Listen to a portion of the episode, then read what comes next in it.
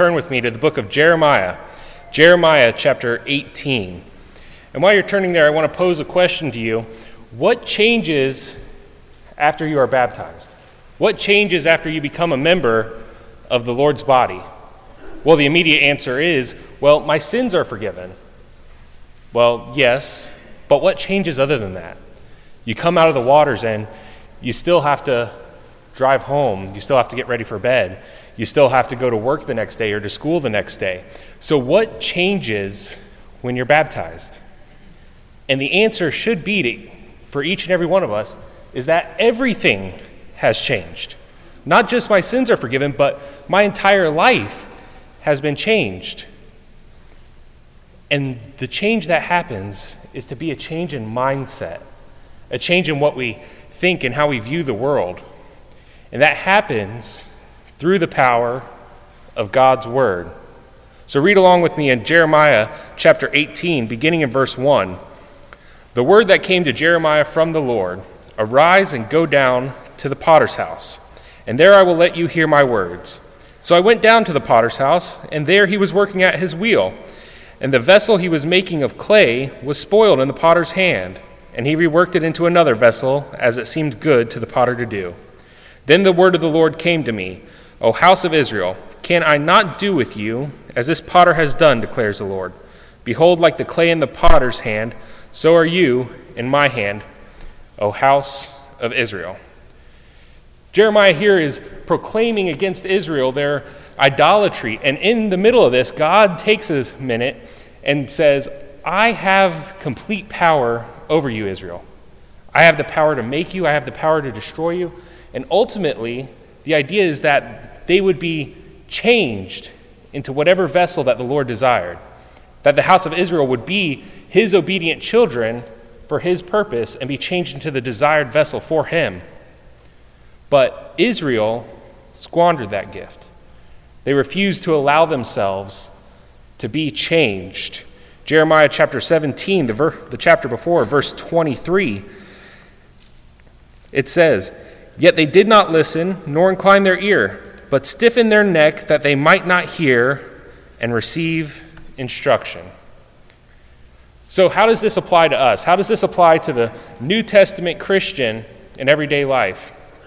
And the simple answer is, is that God's Word should be molding each and every one of our lives. The Word of God should be impacting us to where it's changing our hearts, our minds, our attitudes, and we should ultimately be becoming more like Christ. And so that's a few things that I want to look at this morning. The first of them being is that with pottery, it either submits or it's thrown away.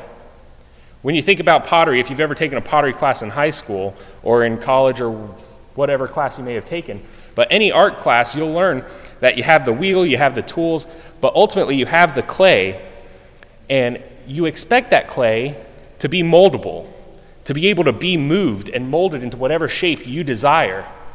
And ultimately, that's what God expects of us. I'm, for me, in my art class, I would make something and it would come out looking like some sort of disfigured Mr. Potato Head.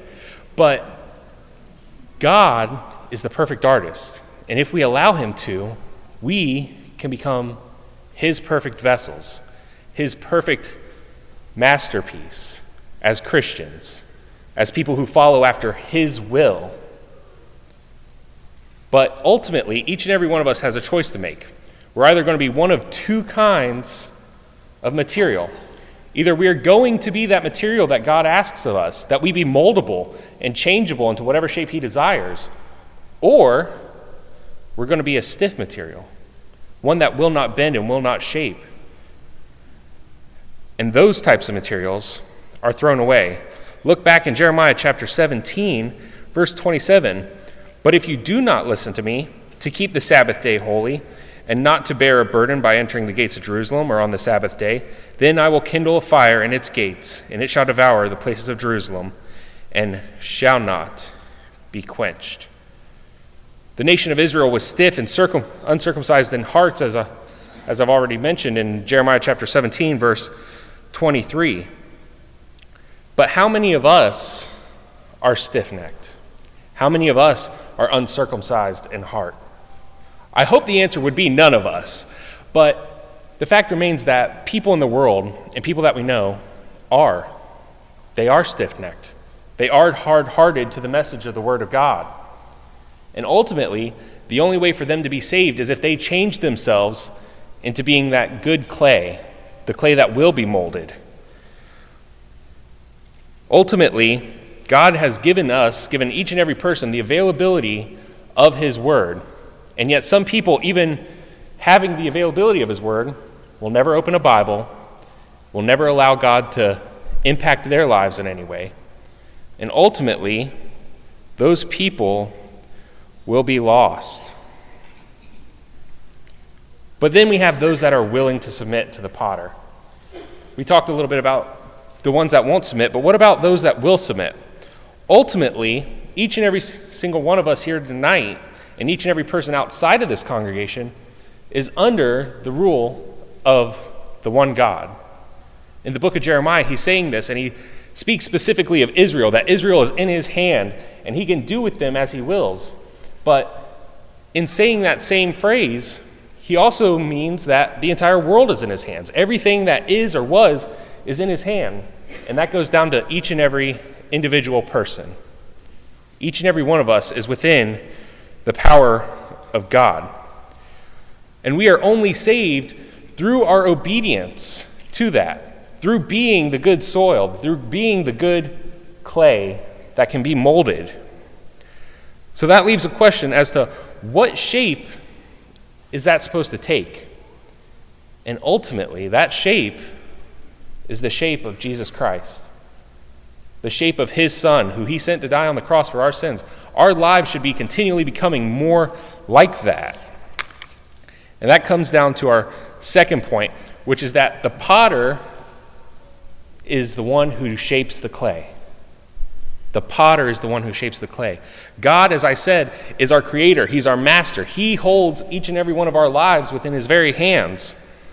And he made us in his image. And through him we have our very lives. Acts chapter 17, verse 27 and 28.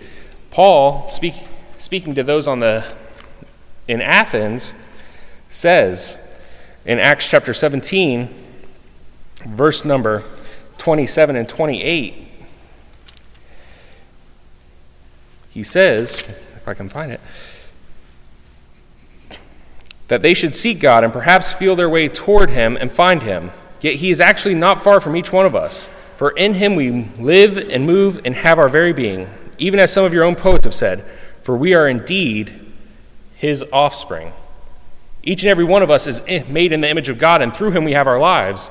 We're told in Matthew chapter 6, verse 31 through 33, that we should not worry about what is to come we should not worry about tomorrow. God knows that we have need of food. He knows we have need of clothes. He knows the th- things that are necessary, and He provides those. And in that same Sermon on the Mount, Jesus says that God makes His rain to fall on the just and on the unjust. God holds our lives, He holds our property, the things that we have in this life to continue on.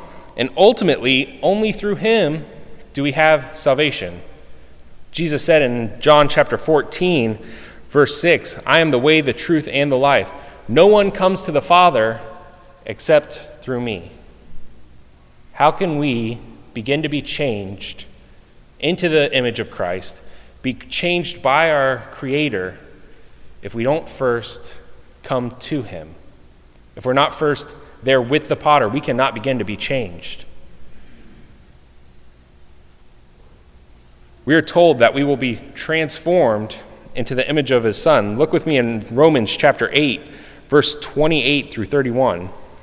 Romans chapter 8, verse 28 through 31.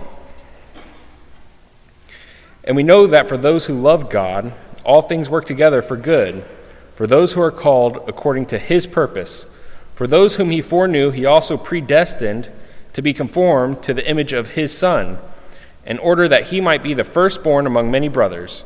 And those whom he predestined, he also called, and those whom he called, he also justified. And to those whom he justified, he also glorified. God has predestined those that would follow him to become conformed into the image of Christ. into the image of his Son. And when we allow him to transform our lives, we will see a change in the way we think, in the way we act. We'll see an increase in a change in our minds. Romans chapter 12, verse 2 Be not conformed to this world, but be transformed by the renewing of your mind. He will mold our attitudes. We're told in Matthew chapter 5, verse 43 through 45, where Jesus taught, Don't hate your enemies.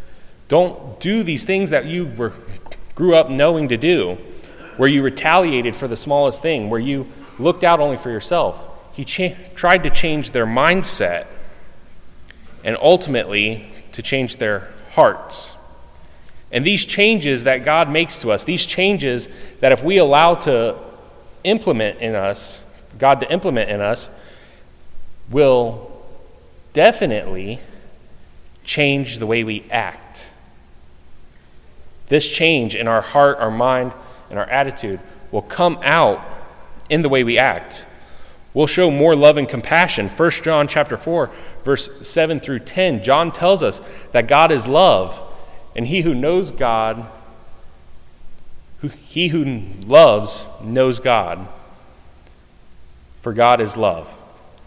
And ultimately, he also tells us that we will show forgiveness and mercy. Matthew chapter 18, verse 21 through 35, Jesus talking to Peter when Peter asked, Lord, how many times will I forgive my brothers? Up to seven times? And Jesus said, No, up to 70 times seven. And there he tells the parable of the unf- unforgiving servant. But ultimately, these changes that Jesus Christ will make in our hearts and our minds will lead us to do something that we should all be striving to do. And that is to tell others about the gospel of Christ. We have this great salvation, we have this great grace and mercy, and yet, if we love others, and if we truly want to show them forgiveness and mercy, we're going to bring that same love of Jesus Christ to them. We're not going to be ashamed and we're not going to worry about it. Romans chapter 1, verse 16, Paul says, For I am not ashamed of the gospel of Christ, for it is the power of God unto salvation to all that believe, to the Jew first and also to the Greek. I remember a time, certainly in high school, where I was scared to mention my faith. I was scared to tell someone about Jesus Christ, not because I was necessarily ashamed of it, but because I was scared that I wouldn't get a response. I was scared that I'd run off a friend. And while I was in a certain way ashamed, that's something that we cannot afford if we're truly being transformed into the image of Christ. We have to be bold in our proclamation to others that Jesus has the power to save. The words here have the power to save us. 2 Timothy chapter 3 verse 16 and 17 for all scripture is given by inspiration or breathed out by God and is profitable for doctrine, for reproof, for correction, for instruction in righteousness, that the man of God may be thoroughly furnished unto all good works. The Bible that we hold, this book, has the power, has the ability to bring each and every person on this earth, earth salvation. It holds that power because it is the Word of God, and it is profitable for us to read it. And so, if we love others and we truly are being changed into the image of God, we'll share that with everyone we can. And ultimately, I want to bring us back to this illustration of the pottery. If we are the good, good clay and we are being transformed into the image of Christ, then once the vessel has been made in pottery, you put it in a kiln and you heat it and you dry it until it's hardened and it's ready for use. Ultimately, that happens as Christians as well. Each and every one of us is going to face struggles and trials. Jesus said in John chapter 15, verse 18 through 20, that the world will hate us because it hated him also. John chapter 15, verse 18 through 20. Jesus said, If the world hates you, know that it hated me before it hated you. If you were of the world, the world would love you as its own. But because you are not of the world, but I chose you out of the world, Therefore, the world hates you. Jesus said that you're going to face struggles, you're going to face trials and temptations. And while we today in the United States of America don't face the same threat that the first century Christians had to deal with, with the scourgings and the being persecuted to the point of death, we certainly still face trials when we are truly being children of God.